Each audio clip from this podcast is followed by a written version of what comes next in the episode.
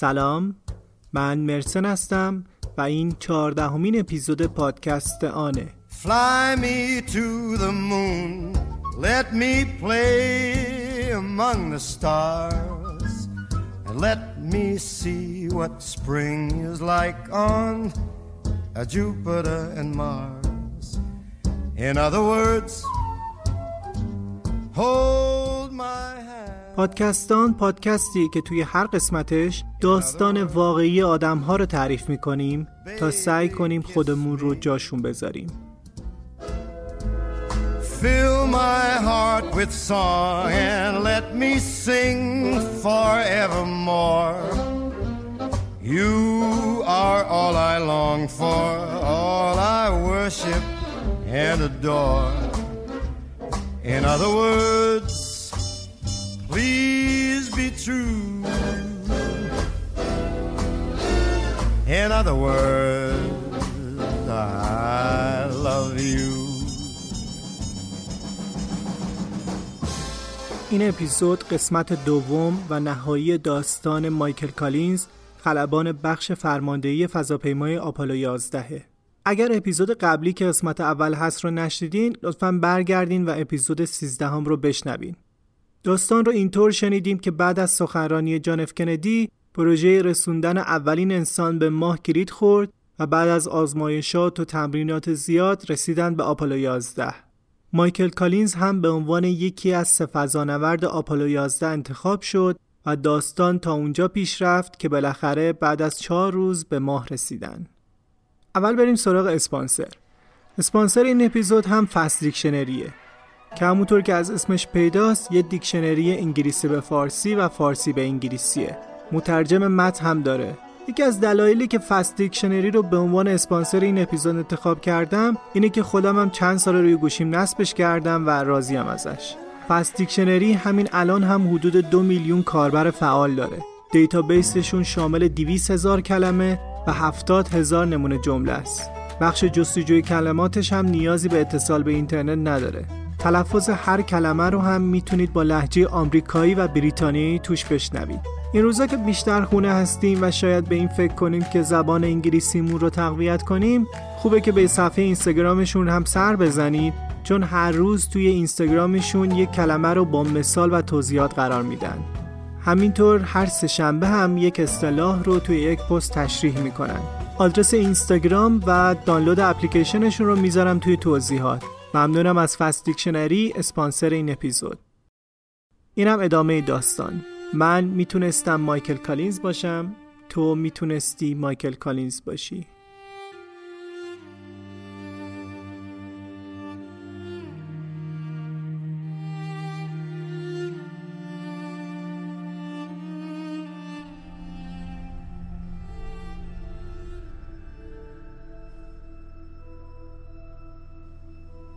حالا که رسیده بودیم به ماه من، نیل و باز پشت پنجره جمع شده بودیم و داشتیم مثل بچه ها دنبال بزرگترین گودال روی ماه میگشتیم. بعضی هاشون اینقدر عظیم بودن که شاید یک عمر طول می‌کشید تا یه زمین شناس بتونه بررسیشون کنه. خودمون رو با دیدن ماه سرگرم کرده بودیم ولی انگار که می‌خواستیم فکرمون رو از فردا منحرف کنیم. اینکه چطور قرار عملیات نشستن روی ماه پیش بره. باز و نیل می‌خواستن غذا بخورن. ولی من هنوز پشت پنجره کوچیک فضاپیما بودم. چقدر عجیب بود که آدم چه زود به هر چیزی خو می‌گیره. دیگه عجیب نبود که به بیرون نگاه کنم و ماه رو به این نزدیکی ببینم. انگار که همیشه نمای پنجره اتاقم همین بوده.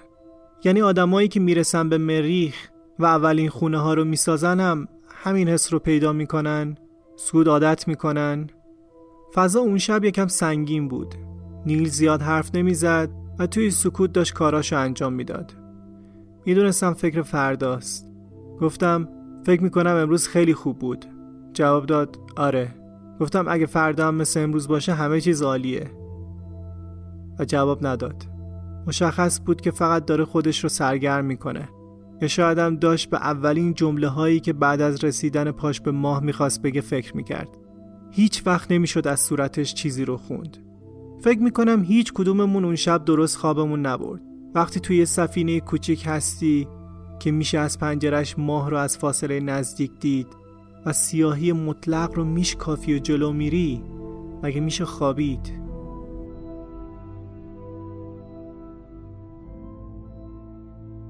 صبح شده هیوستون بعد از صبح بخیر کارهای امروز رو با همون چک کرد. اون روز بزرگترین روز سفرمون بود. تمامی خبرگزاری ها، تلویزیون ها، روزنامه ها داشتن درباره آپولو 11 می‌گفتن و هیوستون برعکس داشت برای ما اخبار روی زمین رو تعریف می‌کرد. بازادرین بررسی های نهایی رو انجام می‌داد و من به نیل کمک می‌کردم تا لباس فضانوردیش رو تنش کنه. نیل هنوزم زیاد حرف نمی‌زد و توی خودش بود. اما می‌دونستم که اگه فقط یک نفر بتونه ماهنشین رو سالم بشونه و برگردونه اون نیل آرمسترانگه هیجان روی زمین به اوج خودش رسیده بود و این باعث می شد که روزنامه نگارا به هر خلاقیتی دست بزنن تا دیده بشن. حتی سراغ افسانه های قدیمی هم رفته بودن. مسئول انتقال اخبار توی گوشمون گفت یه روزنامه درباره افسانه قدیمی چینی نوشته. درباره دختری که حلقه جاودانگی رو از شوهرش میدزده و به خاطر این کار با یه خرگوش بزرگ به ماه تبعید میشه. الان چهار هزار ساله که داره روی ماه زندگی می‌کنه.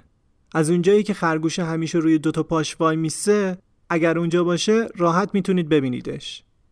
من به باز نگاه کردم و باز یه سری تکون داد که این عراجیف چی آخه؟ توی میکروفون گفتم چشم حواسمون به دختر خرگوشی هست. خندمون گرفته بود. البته شاید الان خیلی خنده دارتر از اون زمان باشه. ولی واقعا اطلاعات اون موقع از سطح ماه کم بود. کسی مطمئن نبود که وقتی ماه نشین روی ماه فرود بیاد توش فرو میره یا نه. واقعا احتمال این رو می‌دادن که ممکنه سطحش نرم باشه و مثل یه مرداب ماهنشین رو بکشه توی خودش. نیل و باز بعد از پوشیدن لباساشون از دریچه رد شدن و رفتن به قسمت ماهنشین که بهش می‌گفتن ایگل یا عقاب. وقتی مستقر شدن دکمه آنداکینگ رو زدم و ماهنشین جدا شد و فاصله گرفت.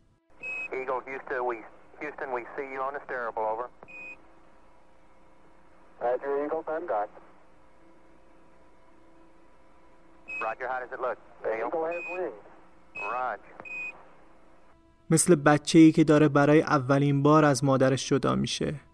با نگرانی بهش نگاه می‌کردم و امیدوار بودم که مشکلی به وجود نیاد. اونها بخش فرود روی ماه رو بارها تمرین کرده بودن.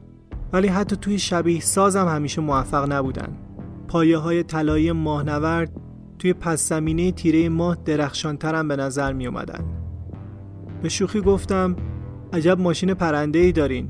با اینکه برعکس هستین. نیلم جواب داد ما که برعکس نیستیم تو برعکسی. درستم می‌گفت. برعکس بودن توی فضا قراردادیه مثل شمال و جنوب.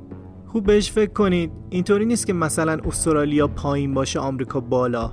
روی نقشه اینجوریه. فضاپیما که اونوری میشه استرالیا میره بالا آمریکا میاد پایین. دلیلش اینه که اینطور در نظر گرفتن که خورشید از شرق طلوع می‌کنه و همینطور بیشتر خشکی ها بالای نقشه باشن. حالا مهم نیست. یه نفس عمیق کشیدم و توی میکروفونم گفتم مواظب خودتون باشین. وقتی همه چیز آماده شد هیوستون طبق زمانبندی بهشون اعلام کرد موتور رو روشن کنید و روی محل مشخص شده که بهش دریای آرامش می‌گفتن روی ماه فرود بیاین Okay, all flight controllers, go, no, go for landing. Retro. Go. Fido. Go. Guidance. Go. Control. Go. Telcom. Go. GNC. Go. Ecom. Go. Surgeon. Go. Capcom, we're go for landing. Altitude 4200. Houston, you're go for landing, over. Roger, understand. Go for landing. 3,000 feet. You're looking great. موتور روشن شد. حالا فقط چهار دقیقه سوخت داشتن تا خودشون رو به سطح ماه برسونن و کاملا فرود بیان. حرکت کردن.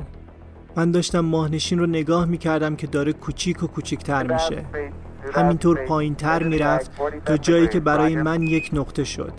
گوشم به تماس رادیویی بود. هیوستون مدام وضعیت کابین رو چک می‌کرد و اعلام می‌کرد ادامه بدین. ماهنشین رو یک کامپیوتر که MIT طراحی کرده بود و همینطور آرمسترانگ و آلدرین به صورت دستی کنترل می‌کردن همه چیز خوب پیش می‌رفت که صدای اختار شنیده شد 1201. Roger, 1201 alarm. 1201 alarm. Same type, we're go, flight. Okay, we're go. We're go, same type, we're go. اختار 1202 اختاری که حتی توی شبیه سازم اتفاق نیفتاده بود و نمی‌دونستن چیه هیوستون بررسی کرد و گفت مربوط به پر شدن ظرفیت پردازش کامپیوتره. جالبه بدونید قدرت پردازش تلفن همراهی که شما دارین حدود 100 هزار بار از کامپیوتری که ما در آپولو داشتیم بیشتره. هیوستون گفت اگه دوباره اختار نده مشکلی نیست. بهش توجه نکنید. ادامه بدین. ارتفاع کمتر شد. بازم آلارم 1202 دوباره گفتن مشکلی نیست. اما مشکل بزرگتری به وجود اومده بود. نیل متوجه شد نه تنها با توجه به زبانبندی توی منطقه مشخص شده فرود نمیان بلکه دارن به سمت تخت سنگ های اطراف یک حفره بزرگ میرن. نیل اعلام کرد که می‌خواد ماهنشین رو به صورت دستی هدایت کنه. اون لحظه توی بخش فرماندهی من نفسم رو توی سینه حبس کرده بودم و هیچ کاری از دستم بر نمی اومد. نیل گفت لطفا کسی صحبت نکنه تا فرود بیایم. نمی‌دونم چطور میشه کسی چند صد هزار مایل دورتر از سیاره خودش وقتی کمتر از یک دقیقه سوخت داره اینقدر آرامش داشته باشه. سه تا سناریوی کلی وجود داشت. یا فرود می اومدن یا سقوط می کردن یا مأموریت لغو می شد و برمیگشتن به بخش فرماندهی. از اون ارتفاع نمی‌تونستم ببینم کجان ولی امیدوار بودم که هیچ انفجاری رو هم نبینم. باز گفت از روی حفره رد شدیم و نیل گفت یه جای مناسب پیدا کردم. فقط چند ثانیه مونده بود تا سوختشون تموم بشه. حتی اگر ارتفاعشون تا سطح ماه فقط چند مترم بود باید عملیات رو لغو می‌کردن تا سوخت کافی برای برگشتن داشته باشن. آلدرین گفت چراغا روشن موتورها خاموش.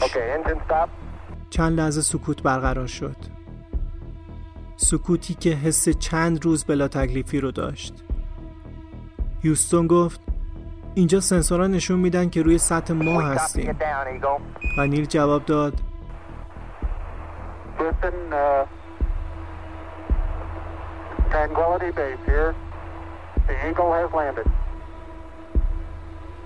ما در دریای آرامش هستیم. عقاب فرود اومد.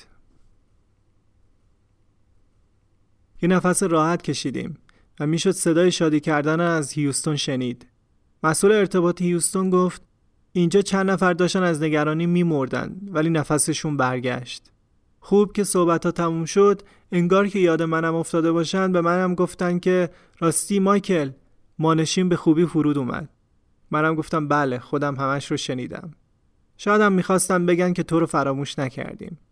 اما من حالم خوب بود و حالا که رسیده بودن خیالم تا اینجا راحت شده بود. دیگه باید یه روز تمام رو تنها به دور ماه میچرخیدم. اون پایین روی ماه باز و نیل داشتن آماده می شدن تا چهار ساعت دیگه یعنی ساعت نه شب به وقت آمریکا در ماهنشین رو باز کنن. و منم چند ساعت سرگرم کارهام شدم و بعد نشستم پشت پنجره و به ماه نگاه کردم. می‌دونستم همه دنیا مثل من نگاهشون به ماهه و منتظرن ساعت نه بشه. چند دقیقه مونده بود و منم آروم آروم از پک قهوه‌ای که توی دستم بود میخوردم. کم کم داشتم وارد نیمه تاریک ماه می شدم. هر بار که بخش فرماندهی وارد نیمه تاریک می همه ارتباطات رادیویی قطع می شد. ماه بین فضاپیما و زمین قرار می گرفت و نمی‌شد پیامی فرستاد و نمی‌شد پیامی گرفت. تا وقتی که یه نیم دور دیگه می زدیم و زمین رو می دیدیم. دیگه اون پایین نیل و باز دوربینا رو روشن کرده بودن و همه به طور زنده می‌تونستن سطح ماه رو از تلویزیونشون ببینن. من روی صندلی وی و نزدیک به یکی از بزرگترین اتفاقهای تاریخ نشسته بودم ولی تلویزیون نداشتم که ببینم داره چه اتفاقی میافته و فقط باید گوش می‌کردم. بالاخره ساعت نه شد و نیل گفت در ماهنشین رو باز کردم و می‌خوام برم بیرون. اون لحظه می‌تونستم حس باز رو درک کنم. طبق پروتکل های ناسا این بازالترین بود که باید اول بیرون می‌رفت و پاروی ماه میذاشت. ولی ناسا یه مدت قبل از پرتاب این پروتکل رو برای آپولو 11 تغییر داده بود و این باعث می‌شد که نیل اولین کسی باشه که پاروی ماه می‌ذاره نه باز. چه میشه کرد؟ همیشه اونطوری که می‌خوایم نمیشه. نیل پاش رو گذاشت روی پلکان. داشت اتفاق میافتاد. حالا بعد از 8 سال و 19 میلیارد دلار اونها دو ساعت وقت داشتن که ماه رو بررسی کنن نمونه جمع کنن و چند تا دستگاه نصب کنن. برای هر لحظهشون برنامه ریزی شده بود. وقتی نیل گفت خب دارم از پلکان میرم پایین. دقیقا همون لحظه که نفس همه حبس شده بود و منتظر بودن جای پای نیل رو ببینن دستگاه رادیوی من یه خشخش شدید کرد و ارتباطم قطع شد. حالا برای اولین بار واقعا و کاملا تنها شده بودم. نه زمین رو می‌دیدم نه صدام رو کسی میشنید و نه صدای کسی رو میشنیدم و نه در مرکز توجه بودم. من جدا افتاده ترین انسان تاریخ بودم. همزمان با وقتی که 600 میلیون نفر داشتن قدم گذاشتن اولین انسان رو روی ماه مستقیم از تلویزیون هاشون تماشا می‌کردن. فکر می‌کنم داستانهای علمی تخیلی زیادی درباره این لحظه نوشته شده بود اما هیچ کدومشون فکر نمی‌کردن قرار از تلویزیون هم زنده پخش بشه. بعدم فهمیدم که به من میگن تنها ترین انسان در جهان هستی که تنها ترین شغل جهان رو در تنهایی انجام میده و از اینجور حرفا. اما اونها احساس من رو نمیفهمیدن. من حس تنهایی نمی کردم حسم سنگین و عجیب بود ولی حس تنهایی نبود. حتی حس خوبی بود. یه جور حس خاص بودن. با خودم فکر کردم که اون سمت ما سه میلیارد نفر به علاوه دو نفر انسان هست و این سمت ماه من هستم و خدا می‌دونه شاید چند نفر. حالا همه توجهشون به اون سمت ماه بود و من این سمت بودم.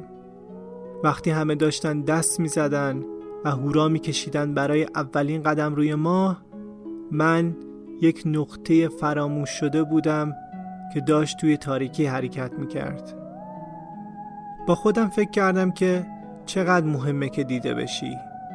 اسمت رو به یاد بیارن یا فراموش بشی توی ذهن آدم ها اینکه چقدر مهمه که چند نفر توی تلویزیون ببیننت. توی ورزشگاه ها برات دست بزنن. برنامه های تلویزیونی نشونت بدن و نشریه ها عکست رو چاپ کنن. اگه کسی یه روزی یادش نیاد که تو حتی چی کار کردی یعنی کاری نکردی اما اون لحظه اون موقع روی صندلیم جلوی پنجره لم داده بودم و داشتم ستاره ها رو می‌دیدم. چراغی داشتم که فضاپیما رو روشن کرده بود. همه چیز خوب کار می‌کرد و قهوم توی دستم بود و من پادشاه این خونه کوچیک بودم که کسی نمیدیدش. اون لحظات زنده بودم و حس زندگی می‌کردم و چیزی رو که می‌خواستم داشتم و فقط همین برای من مهم بود حتی اگر کسی حواسش نبود.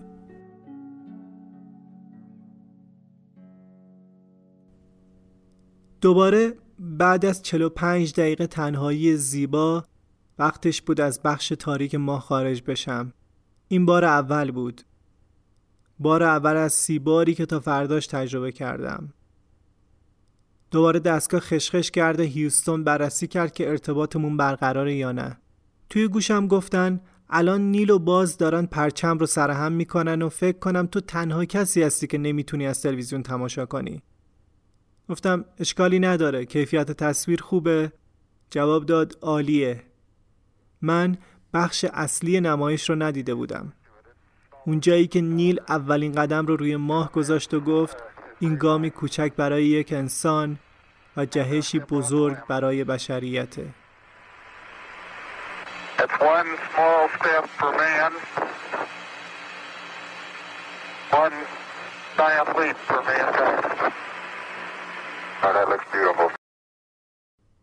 فکر نمی کنم کسی می‌تونست جمله قشنگتر از این هم بگه. اما هنوز مأموریت تموم نشده بود. نیل و باز بعد از اینکه کارهاشون رو توی دو ساعت انجام دادن برگشتن توی ماهنشین. یه عکس خیلی قشنگ هم است از اون لحظه ای که نیل کلاهش رو بر میداره و لبخند می‌زنه. شاید نیل اون لحظه حس افتخار تموم وجودش رو گرفته بوده و به هدفش رسیده بوده. اما برای من برای من قضیه فرق می‌کرد. من حس افتخار می کردم ولی حس موفقیت نه. آره ایگر روی ماه نشسته بود. اما نگرانی واقعی نشستنش نبود بلند شدنش و برگشتنش به بخش فرماندهی بود. اصلا دلم نمی‌خواست به این فکر کنم که ممکنه تنها برگردم. یک روز گذشت. همه استراحت کرده بودیم و وقت این بود که بریم سراغ قسمت بعدی. ماهنشین فقط یه موتور داشت و اگه اون یه موتور کار نمی‌کرد ماه برای همیشه آرامگاه اون دو نفر می‌شد. شب قبل نیل و باز موقع انجام فعالیت هاشون بعد از اینکه به ماهنشین برگشته بودن انگار بی هوا به سویچ روشن کردن موتور اصلی برخورد کرده بودن و سویچ از جا کنده شده بود. اون موقع که ما خواب بودیم مهندسای ناسا تمام شب داشتن روی این کار می‌کردن که چطور می‌تونن مدار الکترونیکی رو دور بزنن و سویچ رو روشن کنن. حتی رئیس جمهور متن سخنرانیشو برای این احتمال که نتونن بلند بشن آماده کرده بود. قرار بود بگه سرنوشت مقدر کرده است که مردانی که به ماه رفتند تا ماه را در آرامش کاوش کنند در ماه به آرامش برسند. این مردان شجاع نیل آرمسترانگ و باز آلدرین به خوبی مطلع هستند که امیدی به بازگشت آنها نیست اما می‌دانند که فداکاری آنها برای بشریت امید به ارمغان آورده است. و من امیدوار بودم که هیچ وقت این جملات گفته نشه. با اینکه مهندسا روی زمین دنبال یه راهی گشته بودن که بهشون موتور رو روشن کرد باز آلدرین یه راه حل ساده به ذهنش رسید. یه خودنویس رو باز کرد و انتهاش رو فرو کرد توی سویچ و برد بالا. موتور ماهنشین روشن شد. من داشتم می‌رسیدم بالای سرشون و حالا اونها دوباره چهار دقیقه سوخت داشتن که با یک زمان بندی و محاسبات دقیق خودشون رو به من برسونن. امیدوار بودم که مشکلی توی بلند شدنشون به وجود نیاد. از ماه جدا شدن و بالا اومدن. من توی بخش فرماندهی وظایفم را انجام داده بودم و از پنجره به پهنه خاکستری ماه نگاه می کردم تا اثری ازشون ببینم.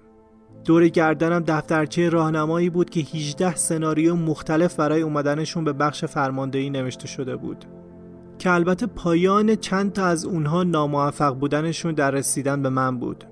نگران این بودم که نکنه من تنها بازمانده عملیات آپولو 11 باشم و نه تنها مجبور باشم تنها به زمین برگردم بلکه تا آخر عمر همه من رو با دست نشون بدن که این همونه که اون دوتا فضا نورد رو روی ماه رها کرد تا بمیرن و تنها برگشت.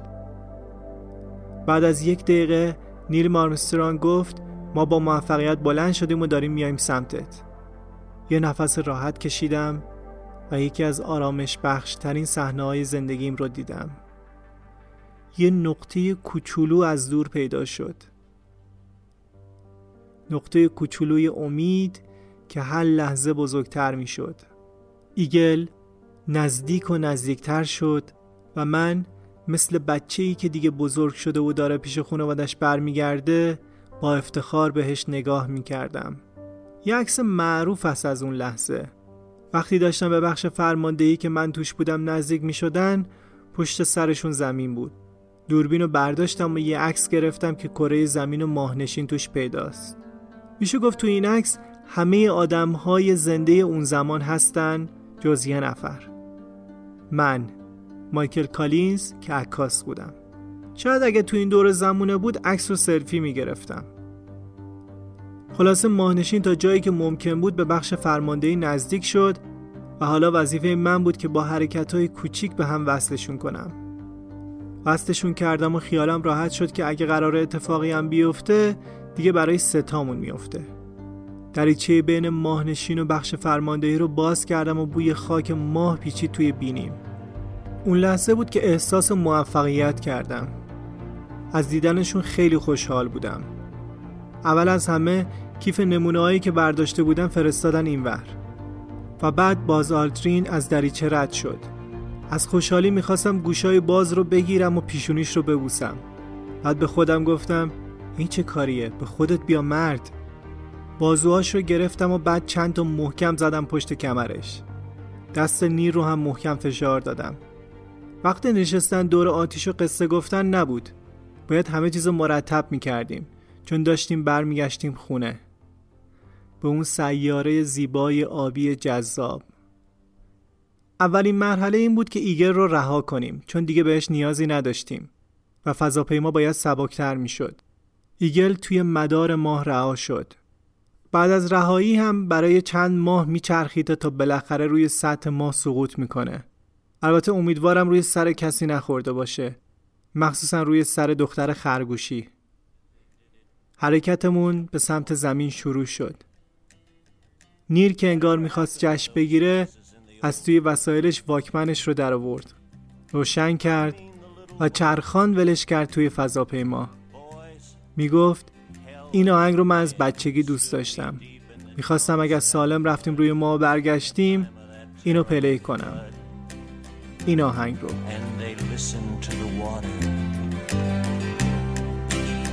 That awful noise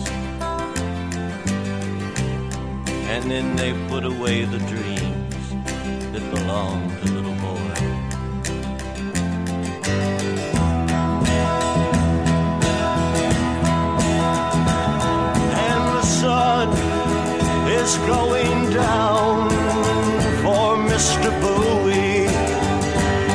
say, say.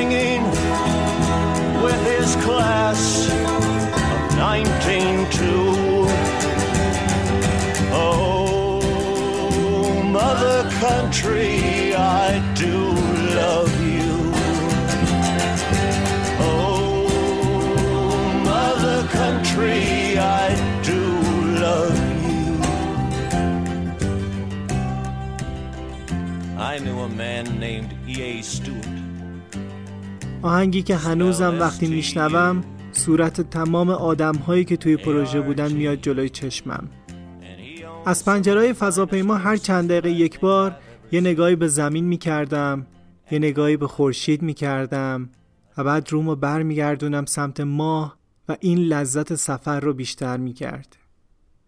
یک بار یک لحظه عجیب رو تجربه کردم که من با تمام وجودم حس کردم که ذراتم ذرات فضاپیما ذرات ماه و خورشید زمین همه همه به هم وصل هستیم. حس کردم همه چیز داره اطرافم میرقصه و منم بخشی از این رقص بینهایت هستم. وقتی نیل موسیقی رو قطع کرد هیوستون گفت خوب شد قطعش کردی صداش برای ما یه جوری بود. نیل جواب داد ما که لذت بردیم. و بعد ادامه داد ما داریم میایم فرقی نمی‌کنه که مقصد سفر کجا باشه همیشه برگشت به خونه لذت بخشه بعد از سه روز مسیر ماه تا زمین رو طی کردیم و وقت این بود که آخرین حلقه زنجیر این سفر هشت روزه انجام بشه. باید وارد جو زمین می شدیم. با دستور هیستون وارد شدیم. استراب ما توی اوج خودش بود و می‌دونستیم که باید فشار زیادی رو تحمل کنیم. با سرعت 39 هزار مایل در ساعت به سمت زمین می اومدیم. برای اینکه مقایسه کنید یه گلوله 2000 مایل در ساعت میره. کم کم بیرون پنجره زرد شد. بعد نارنجی. بعدم یه رنگ سبز فسفوری تمام پنجره رو پوشوند. 17 ثانیه بود که وارد جو شده بودیم که دیگه می‌شد به طور کامل شعله آتیش رو دید. همون موقع بود که باید ارتباط رادیوییمون قطع می‌شد و اگر سالم می‌رسیدیم باید چهار دقیقه بعد صدامون رو میشنیدن. آتیش دور تا دور فضاپیما رو پوشونده بود و از پشت سرمون زبونه می‌کشید. فقط باید صبر می‌کردیم. بعد از چند دقیقه صدای بلندی شنیدیم و بعد سه تا چتر نجات نارنجی و سفید اومدن بیرون. همون لحظه پیام ناو هواپیمابر هورنت رو شنیدیم که اومده بود دنبالمون. گفت هورنت صحبت می‌کنه. آپالو و من در حالی که تمام قلبم پر از آرامش شده بود جواب دادم آپولو 11 صحبت می‌کنه. صداتون رو بلند و واضح میشنویم. فضاپیما روی اقیانوس نشست. می‌تونستم صدای هلیکوپترها رو بشنوم. موجای اقیانوس مثل مادری که گهواره بچش رو تکون میده ما رو اینور اونور می‌برد. چند لحظه چشممو بستم و بعد به اقیانوس بیکران نگاه کردم و با خودم گفتم عجب اقیانوسی داری زمین چقدر قشنگی. ما رو از دریا گرفتن. دریچه رو باز کردن و بردن به قرنطینه سیار و بعد به آمریکا منتقل کردن. باید 21 روز رو توی قرنطینه سیار میموندیم تا مطمئن بشن بیماری یا هر چیز پیش بینی نشده دیگه ای رو با خودمون از ماه نیاورده باشیم. چند تا موش سفید هم توی کابینمون بودن. که همش خدا خدا می‌کردم چیزیشون نشه تا بتونیم بعد از سه هفته برگردیم پیش خانواده هامون قرنطینه تموم شد و ما توی جشنهای زیادی شرکت کردیم. به 24 کشور سفر کردیم و تقریبا 100 میلیون نفر ما را از نزدیک دیدن. برای من قسمت عجیب معمولیت این بود که همه چیز مثل ساعت کار کرد. همه چیز طبق برنامه ریزی پیش رفت هیچ کس خرابکاری نکرد. حتی من خرابکاری نکردم. شاید برای اینه که بعضیا رفتن به ماه رو باور نمی‌کنن. چون همه چیز مثل یه رویا بود. ببینید نیل مارمسترانگ سال تولد 1930 بازالدرین سال تولد 1930 مایکل کالینز سال تولد 1930 چقدر از این ماجرا شانس بود و چقدر از این ماجرا علم و مدیریت و برنامه ریزی از من بپرسین هر دو بود. ولی موضوع اینه که این کاریه که وقتی آدم های درست در زمان درست در کنار همدیگه قرار بگیرن می‌تونن انجام بدن. می‌تونن با هم آپالو هوا کنن. وقتی یک کار به شدت متفاوت و خاص انجام بدین مثل رفتن به ماه و برگشتن به زمین همه بهتون میگن چقدر کار مهمی انجام دادی. اما برای من تعریف مهم تغییر کرده و خیلی چیزا دیگه برای من مهم نیست. نمی‌خوام بگم من با آرامش بیشتری زندگی می‌کنم ولی برای من بعد از رفتن به ماه خیلی از مشکلات زمینی دیگه اونقدر هم که قبلا مهم بودن مهم به نظر نمی‌رسن. برای من دیدن ماه یه چیز بود اما دیدن زمین از دور یه چیز دیگه است. انگار که زمین رو بهتر شناختم. اینکه انگشتت رو بالا میاری و همه زمین با همه غمها و شادیهاش با همه مشکلاتش با همه کسایی که عاشقشونی و همه پولاش پشت انگشتت پنهان میشه خیلی حس عجیبی داره و از طرف دیگه به خودت میگی من چقدر خوشبختم که به دنیا اومدم و دارم روی این زمین زیبا زندگی می‌کنم خب قهرمان این داستان کی بود؟ شاید نیل مارمسترانگ که با شجاعت و تخصصش اولین انسانی بود که پاروی ماه گذاشت. شاید فضانوردهای آپولو یک که جونشون رو برای احتمال نتیجه دادن این پروژه از دست دادن. شاید فضانوردهای آپولو 8 که اولین انسانهایی بودن که از زمین دور شدن و دور ماه چرخیدن که به نظر من از آپولو 11 مهمتر بود. اما اگر از من بپرسین قهرمان داستان اون خلبانیه که هواپیماش دچار مشکل میشه توی مزرعه فرود میاد و وقتی می‌بینه یه بچه به هواپیما علاقه منده به جای اینکه بهش بگه بچه دست نزن هواپیما رو بهش نشون میده و توی مزرعه دور می‌زنن و باعث میشه اون بچه هر شب با رویای پرواز به خواب بره. حالا شاید بپرسین اون خلبان کی بوده و اسمش چیه؟ اما سوال مهمتر اینه که اصلا جواب این سوال مهمه. من فکر می‌کنم که چشم هایی که میبیننت و زبون هایی که متحت رو میگن خیلی وسوسه برانگیز هستن. اما همه چیز نیستن.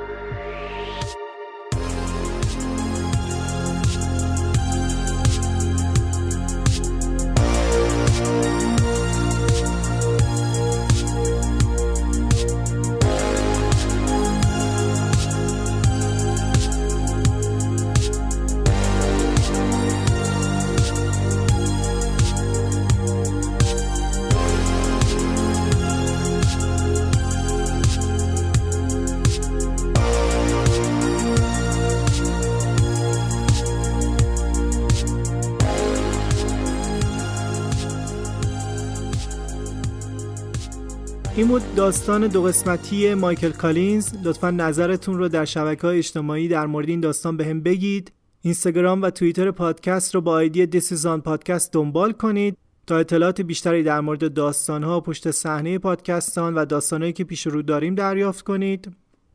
توی کانال یوتیوب هم, هم اگر دوست داشتین subscribe کنید. اونجا ویدیو می‌سازم و قرار میدم. search کنید مرسن لاگ آدرسش رو هم توی توضیحات قرار میدم. ممنونم از اسپانسر این اپیزود فست‌دیکشنری ممنونم از نکیسا برای edit. زهره برای ویرایش متن. سالار از رادیو جولون که در مورد داستان راهنمایی کرد و نازنین که در نگارش داستان کمک کرد. براتون بهترین ها رو آرزو می‌کنم و خدا نگهدار. Ground control to Major Tom. Control to Major Tom. Lock your Soyuz hatch and put your helmet on. Ten. Ground control to Major Tom. Commencing countdown engines on. From station and may God's love be with you.